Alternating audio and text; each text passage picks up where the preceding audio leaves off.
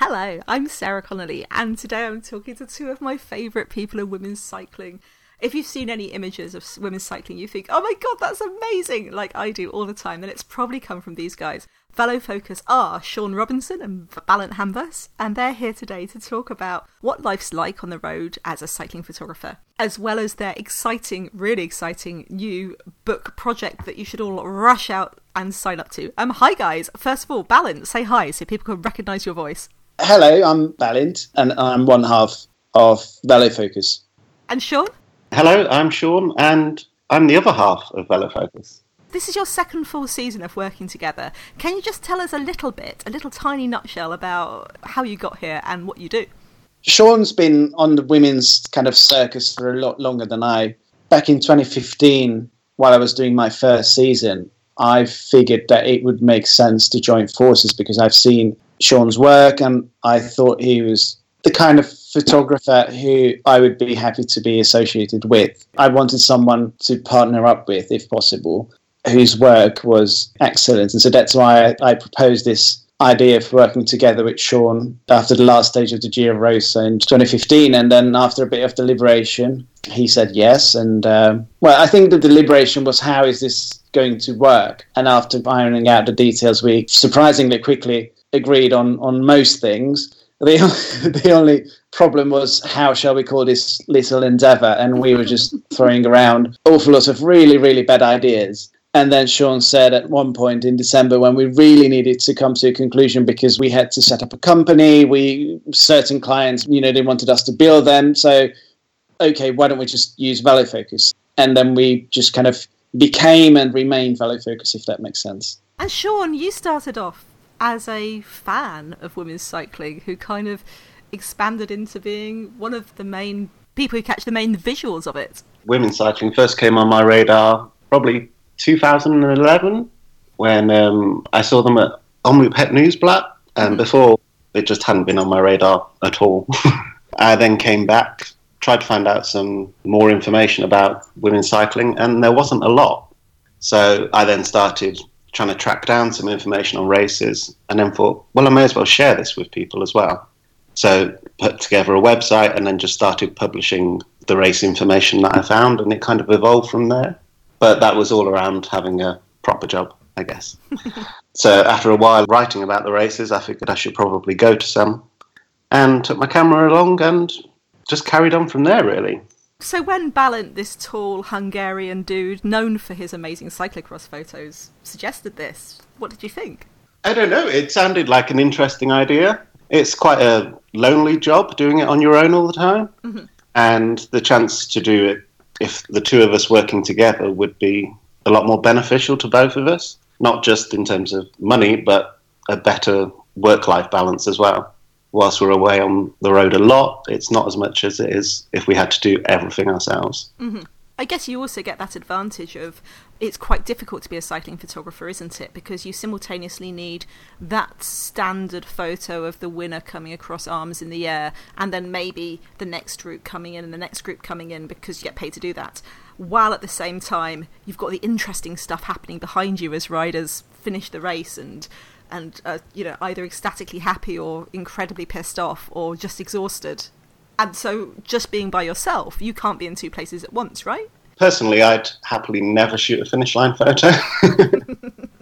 I find it really stressful as well. But yeah the two of us working together at races like the giro and the women's tour it gives us a lot more flexibility. Yeah. Does it make you feel more confident knowing that there are two of you working together? Especially when last year we started to work together I can't remember which race it was, but we were just like, okay, I'm not going to get to the finish. Can you please do the finish for me? And that's a huge relief because what we do sometimes is that one of us does the finish and the other one does after the finish or before the finish. Like Sean took an amazing photo in 2015 at one of the uh, Giro Rosa stages. He caught Evelyn Stevens just kind of sprinting out of corner. That was a shot that you know, I never could have taken because I was behind the finish line. So we tried to play with this last year at the Giro so quite a few times that he would arrive at position myself either behind or before the finish line and, and try to catch moments that otherwise we wouldn't have been able to. So on the one hand, it gives you a lot more kind of freedom to play with things. and at the same time, it's also a, a safety net that you know that if all goes wrong, there's a backup plan with Sean. And I think the, the other implication is that thankfully it hasn't happened to us yet. But if anything happened to us uh, last year when I was at the uh, Jacobs race, and one morning I woke up on the first day and I just couldn't lift my arm and I was in, in serious pain. And it turned out to be a false alarm. There was, there was nothing. It just I probably slept on it. But I called Sean, and Sean said, "Yeah, well, I mean, he wasn't crazy about the idea of driving to Luxembourg for six hours straight. But if it, the worst came to worst, and I, I was in so much pain that I couldn't do the job, he could have come there and picked up the task. So it gives an overall sense of safety for us that you know if something happens to me or if something that happens to him the other person can pick things up and carry on. Mm-hmm. And how do you toss the coin for then who does has to do the annoying jobs like the finish line, or do you enjoy the finish line Balint where Sean doesn't? Just one day him, and the other day it's me, or it depends on what spot we choose or who's in the motorbike. It's not coin toss; it's more like what works yeah. logistically. Yeah, there is always that element of doubt when you're not doing the finish line. I'm sure Balint said he was doing the finish today. I hope he is. I'm not getting there. there was one stage, yeah, this year when I think we just texted each other like, "Who's doing the finish line today?" And so you don't both go to all the races. That's correct. How do you decide who gets to go to each of them? There's a list of kind of desirable races, and there are races that are less glamorous or difficult to get to. And so I think what we've been doing is that one year uh, one of us does the exciting race, and then the next year the other one, and same goes for, uh, for the less glamorous races. So that's how I did Tour of California last year, and then this year I did Dotinese. So, which one was the exciting one? Dotinese. Tell me about your new book. So we've been talking about doing a book for well longer than we've been working together. I think even the first time we met, we spoke about the option of doing a book. I think I showed you uh, one of my cyclocross albums, the, the, one that came out at the time. Yeah, I think it was at the women's tour. Mm-hmm. Three years ago, probably. It's going to be a coffee table style book, similar to the ones that Balint does for his cyclocross season, where we'll be looking at including all our favourite photos from the year and having a bunch of great articles written by some of the best writers in women's cycling alongside the photos. I think our aim is to offer some kind of a chronicle to the season. It's not going to talk about every race or every race day. It's not not going to have every finish line shot in it. More of a try to find a narrative within the season. There's just too many race days for us to try and cram them all mm-hmm. in. Mm-hmm. Basically, it's photos, it's writing. Who have you got writing? So at the minute, we have um, yourself, Owen Rogers, who writes a lot for Cycling Weekly, Anne Marie from Cycling Tips, and Jessi. Jessi Braverman, who's the PR genius behind Boels Dolmans cycling team. That's the one. And I should say that all the contributors are being paid, right? This isn't one of those things where people give you the excellent opportunity to gain some exposure by writing for free for them. no, it's, it's a commercial venture, so everyone's being paid. And you're doing it by crowdfunder. Why?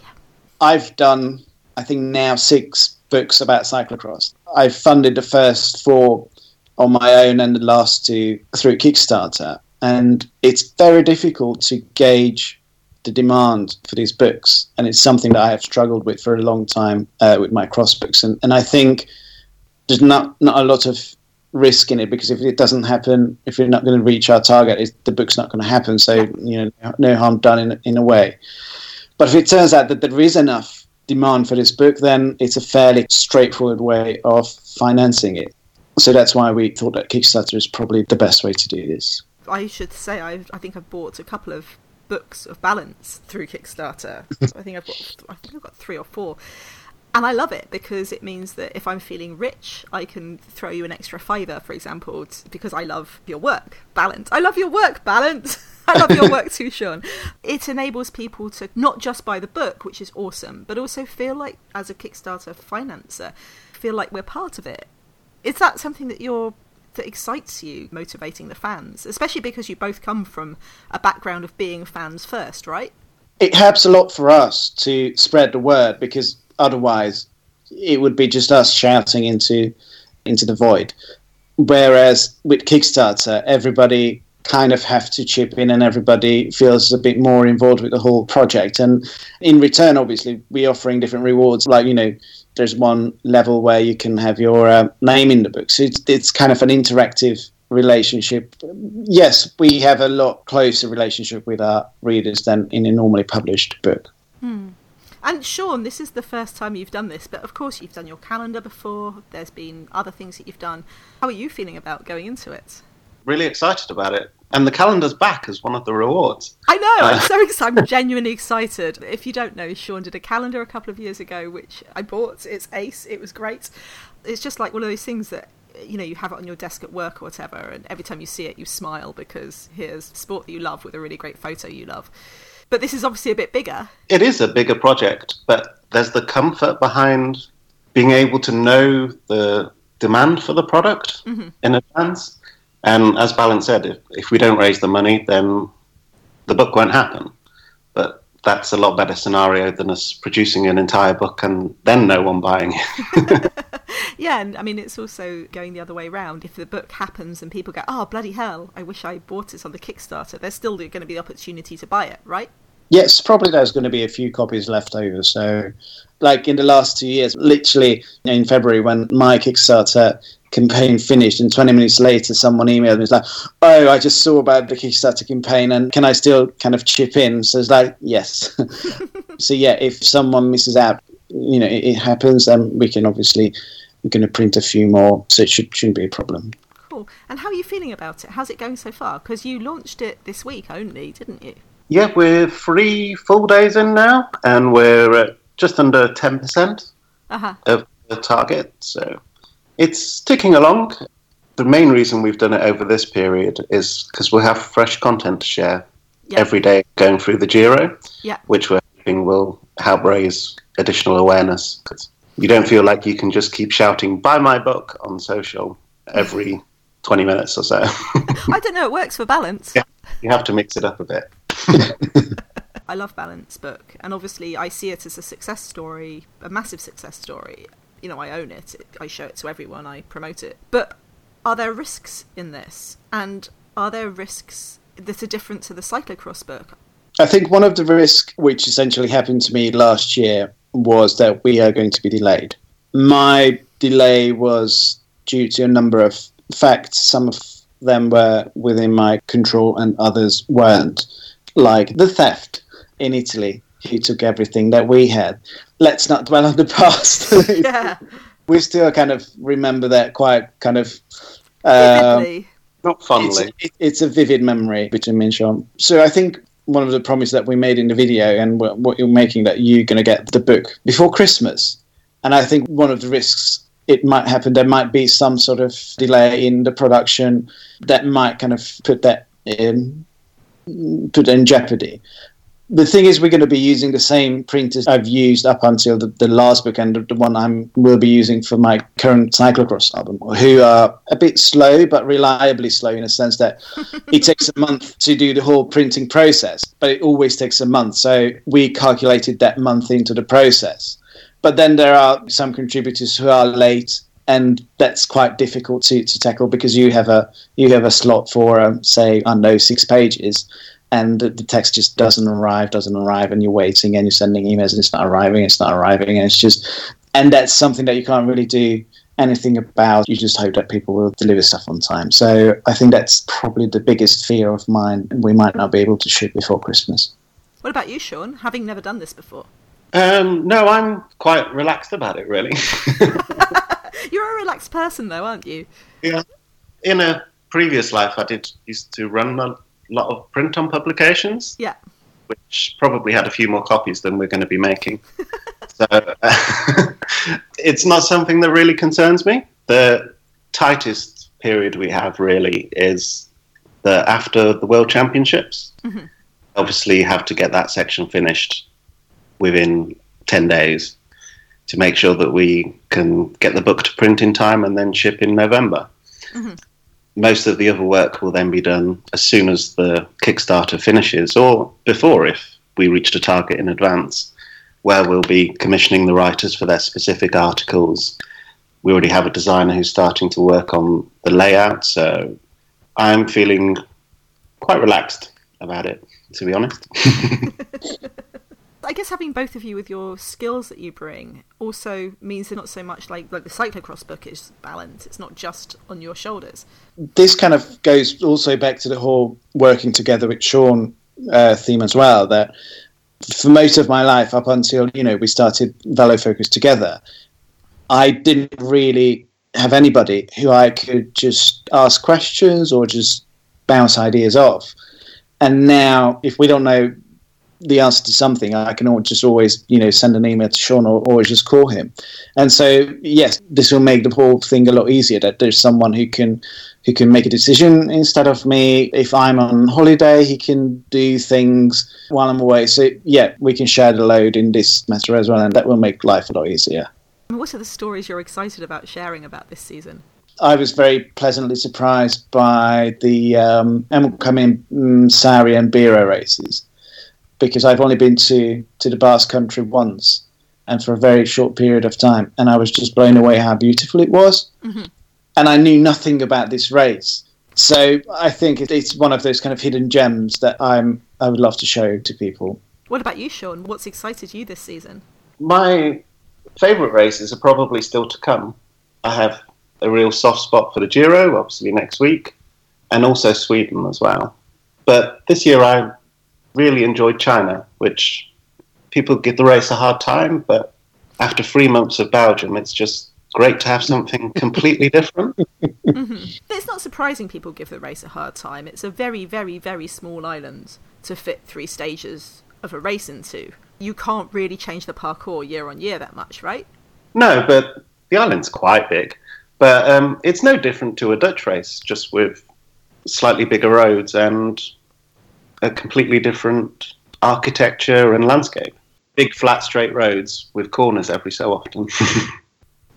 Balint, do you have a favourite photo from the year so far? Um, I really enjoyed the London stage of the women's tour, and I know that this wasn't the first time that the women's peloton visited London. You know, there's been a number of ride classic races there, but I think it was very exciting to see how we just circled around around England and then ended up in London. The other big surprise for me was last year, the Ladies Tour of Norway, which is in a way quite similar to Swedish race, the Vårgårda. Mm. But obviously, being four stages this year, it's going to explore even more of Norway. And I was just blown away how beautiful that was. So I'm really looking forward to going back there and, and doing more of that. It's a race that has a really nice atmosphere and identity as well. Yeah, yeah. Mm-hmm. I mean, it's run by the Moberg family, isn't it? Emilia Moberg's dad and mum and her local club. So it's it's run by absolute passionate fans, Norway, isn't it? Yeah, they they all get involved. yeah, I mean, I think there's no one in the family or friends who's not connected somehow. But they're very good about not just making stages that are suitable for Emily, though. Yeah, yeah. I think she'd prefer it if they weren't, but yeah. it's such a nice atmosphere. And one of the things I love about both of your photos is you seem to try really hard to share not just the racing, not just the hands in the air, but the backstage, what it feels like to be there. At least that's what I get from looking at your pictures. Is that deliberate or? It is. I, I like those quiet moments, the bits that you don't see on the front page of the newspaper or magazine or whatever it is. Mm-hmm. I like seeing the interactions between people and the fun moments and I think they add a little bit more to the story. Mm-hmm. Cycling is about more than just who wins. Yeah, yeah, yeah. Has it been difficult? Because obviously you work for a number of teams, but you're taking photos that are more than just like you know you couldn't just have a book that was full of Sabelo or Canyon SRAM, Boels Dolmans, and other people who pay you. Have you been taking photos all season, kind of with one eye on the book, or is it just that that's just what you do anyway? It's kind of what we do anyway. Of course, mm-hmm. we keep an, an, eye out for our teams and shoot them as much as possible. And we're grateful that they're usually quite well represented at the pointy end of races, which makes it easier. But yeah, you know, we capturing the entire race at the same time as obviously looking out for those teams. They become some of your favourite teams, but then you also develop a soft spot for others as well, where they're just fun to shoot. Who's your favourite who's not on the roster at the moment? My favourite team? Or rider. Who's fun to shoot? I think f- for me, it's always, I would say, in any given race, there are a few usual suspects who will, in terms of teams, betting on bulls to win a race is, doesn't take a rocket scientist to do that. I really enjoy the moments when someone unexpected wins, and because it happens reasonably rarely, they just so happy and they a lot happier than than someone who's kind of used to winning. And for me those are really fun moments to shoot regardless of you know who who that is. One of the tricky things like um, you know the longer you do this the more people know you. And quite often it happens that riders during the race just see us and they just kind of smile at us or um, just wave at us and we catch that moment and while it's kind of you know it's nice to to know that they like us, but it kind of sometimes ruins an otherwise perfectly nice picture. you mean you'd rather have them like suffering, looking looking like they're Indeed. in pain and pissed off and suffering like a dog, and then they go ruin it by grinning at you instead of giving a thumbs up and, and smiling. so basically, dear riders, your equivalent of smiling at Balint and Sean is to look really unhappy and like it's hard work. Well, it looks like you're trying. but I really love those pictures of Kasia Niewiadoma in the women's tour, for example, where there was on the Saturday on the on stage four, where she had to follow every move and make mark every attack, and it was really hard work. She didn't have the strongest team, and yet she was still like every photo on Twitter from every photographer was Kasia smiling and waving at them. I thought that was adorable. Yeah, she's well, certainly in the UK, she certainly earned herself a lot of fans that week. The media and the fans on the roadside really seem to engage with her. But, you know, she's one of the stars of the peloton now. Yeah, yeah. It felt like a lot of people in big cycling were seeing that for the first time, but that's how I see Kasia Niewiadoma, you know? It, it, it must be quite interesting being part of those people who are creating the narrative about things like that. It is. You know, over time you get to know riders' personalities and how they act, and you just wish more people got to see that. Yeah. So is that one of the reasons why you're doing the book? Yeah, we want more people to get engaged in women's cycling. We can't be the only advocates, but if we can help a little way in sharing some of those stories in the book, then that's a great thing. I think that was a really important thing what Sean said uh, to show more about how great these athletes are and all these stories. Like one of the stories for me, Niewiadoma's win of the um, the women's tour was quite poignant because you can see her. She's she's always up there. She's always top three, top five. She's always she's a good climber. She's a really really good cyclist, and yet she very rarely wins races. And I think to win a major race and such a hard race and in such style. And in such style. And even after the fifth day, responding to, to journalists really kindly and, and cheerfully and just generous with her time and, and everything. I think that's that is that is fascinating.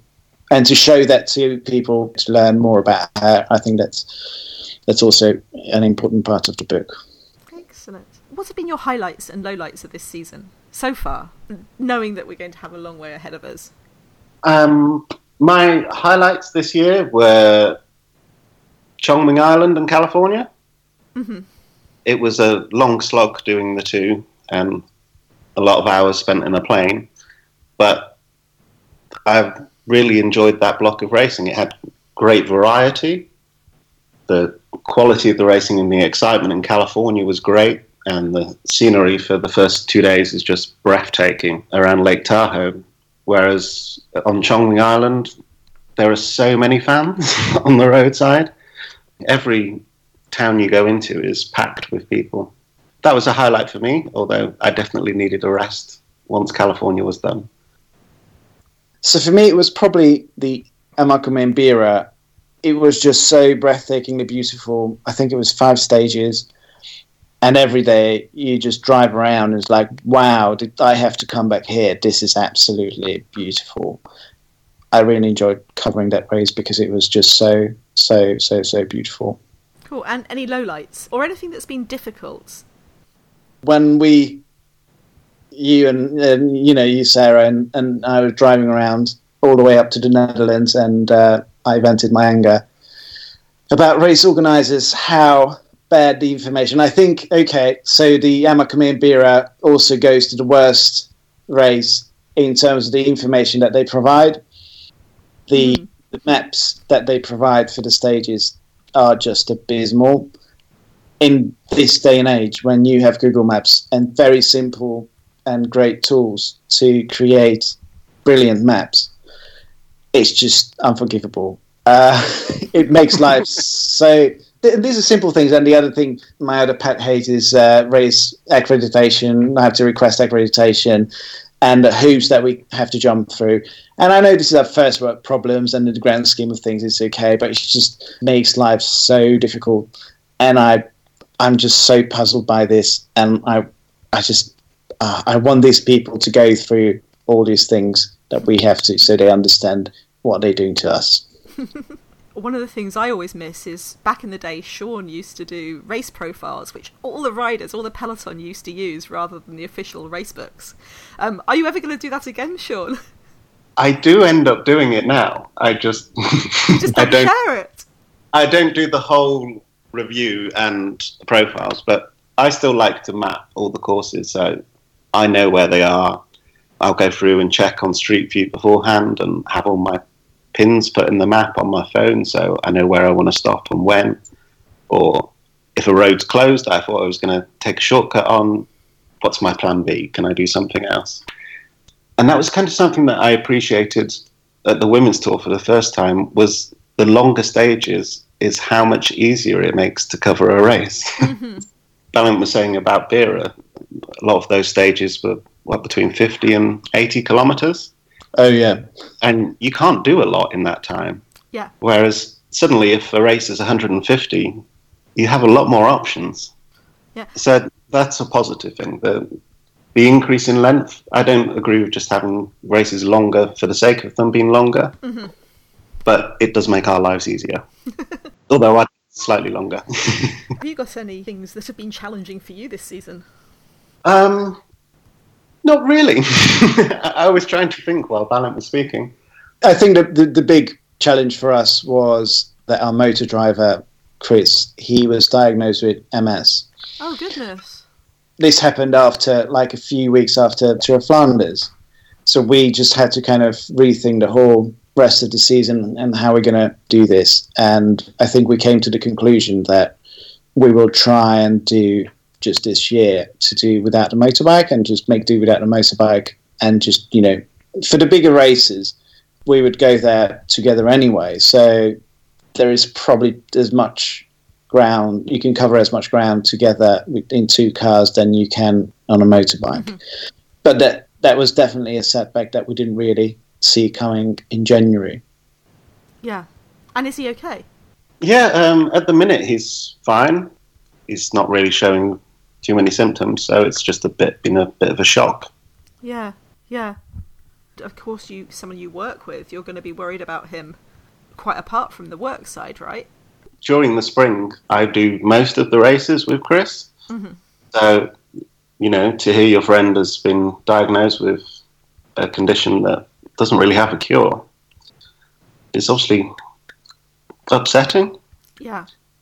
But you know, we wish him all the best and we stay in touch. Yeah. Yeah, yeah. The Giro's coming up. For people who don't know about the Giro Rosa, what should they expect? It's going to be really hot. and there'll be long transfers and people will complain about it. Although this year there's a couple of days that are okay as well.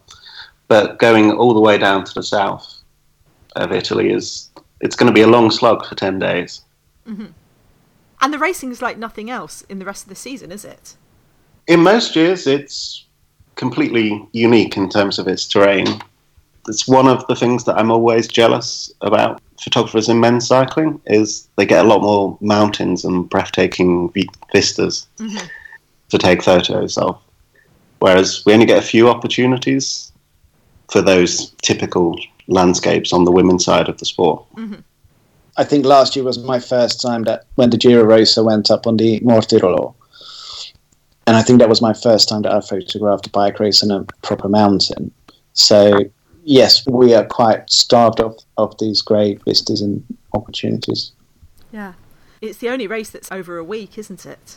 Yeah, it is. Yeah. Now, especially the Route de France has gone as well. The only one above a week. And to be honest, there's been lots of new races in the last couple of seasons. And I think there's enough of them now. there's great races every single week. What we need is more longer races.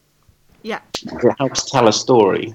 The women's tour is great, but at five days, Yeah. it's over as soon as it started. Yeah, yeah, and especially when you have a crit like, or like with California, these races where the last stage is a crit. It's half a race, right? Yeah, well, I, I think I'd put in one of the blog posts of the photo galleries in California. I was like, why can't we have 10 days here? Yeah. 10 days around Lake Tahoe. We could just do laps of it all day. I, I would support that. So if people want to know more about the book, where do they go? Well, they can go straight to Kickstarter.com and search for Velo Focus, or they can check any of our social channels where they'll find a link to the campaign. And there's got a video where us talking quite awkwardly to camera, as, as well as plenty of riders who are talking about their favourite photos and why they think you should buy the book. Cool. And what do you get? If people don't know what a Kickstarter is, you get different reward tiers. So you can just buy the book or you can just throw a couple of quid at the lovely, lovely, lovely Velofocus chaps. But what rewards do you get? So you can just give us your money if you really want. That's great. um, but if you actually want something in return, then you can back the book from thirty-five pounds. Mhm. And then if you wanted your name in the book as well, you can get that for just for five pounds more at forty pounds. We then have a couple of options of an album, your name in the book, and a print, or an album, your name in the book, and a calendar at fifty-five pounds. And then going up after that, there are pledges for additional copies of the book. So two albums and two names in the book, or an album, your name in the book, and a large print. You could get five books if you really wanted to, or if you had plenty of money to spare, you could have a photo shoot with us. Oh, what does that mean? We'd come and take photos of you and your friends, a location of your choosing in Europe, where we'd do a day doing a photo shoot as if we were for any other client, really. We'll come and take photos of you on your favourite roads or trails, pictures of you just generally having fun, as well as lots of copies of the book, of course. Excellent. the five copy option, there was this very, very funny comment on Facebook that I think it was a Swedish chap, and he was talking about Vaska. Essentially, it means that you want to show that you have a lot of money. So you go to a club and you order two bottles of champagne, but you have the second bottle of champagne, just open it. It goes down the drain, you don't drink it. And so he said that's what the five copy pledge is about. You order five books, you just read and enjoy one, and you just throw the remaining four in the bin because that's Vaska. Oh, no. No, it makes sense for people who are, you know, say you're living in Australia, for example, and the and the postage is a bit more or whatever. It, it makes sense for that, doesn't it? Or it makes sense if you're a shop or you're a club or you want to give them away as prizes or going in with your mates. I I can see, I can see it. Yeah, if you club together, obviously, five of you sharing the postage, it reduces the cost significantly if you don't live around the corner from Ballin, for example. But people can buy all over the world. That's important to say as well, Yeah. I mean, you two are both based in Britain right now, but people can buy everywhere. um, yeah, the, the book's available to buy anywhere in the world. And if people aren't aware of Balint and Sean's work, where do you go to find it? Velofocus.com. Velofocus.com. And you can also see it on the Canyon SRAM website. And you can see it on Boels Dolmans galleries on their Facebook. Cervélo-Bigla's one of your clients, right? Who else am I missing? Cylance as well. Cylance Pro Cycling. So yeah, so check them out, and I love it because it's always fascinates me that even though it's you guys doing the photos for all the teams, they always manage to tell a different story every race with each of those galleries, and that that makes me really happy. Thank you, Sarah. Go and check them out. If people want to follow you on social media, where are you? We're everywhere as Velo Focus. And if you want to follow Balint's cyclocross side of him in the winter, or the mud and glory of that, you're on Cycle Photos. Indeed. Everywhere? Everywhere. Everywhere. Okay, well, dear listener, please, please buy the book. Ignore the fact that they said that I'm contributing to it, but it's going to be a fantastic thing to have, a really beautiful, gorgeous reminder of the season. So please, please buy it. And guys, have a fantastic Giro. Thank you very much. Thank you so much, and I guess come back and talk to us when it's when you've been massively funded and you can come talking about how difficult it is having a super successful project. So many books to post. so many books to post. All right, thank you so much, and uh, good luck in Italy. Thank, Thank you. you.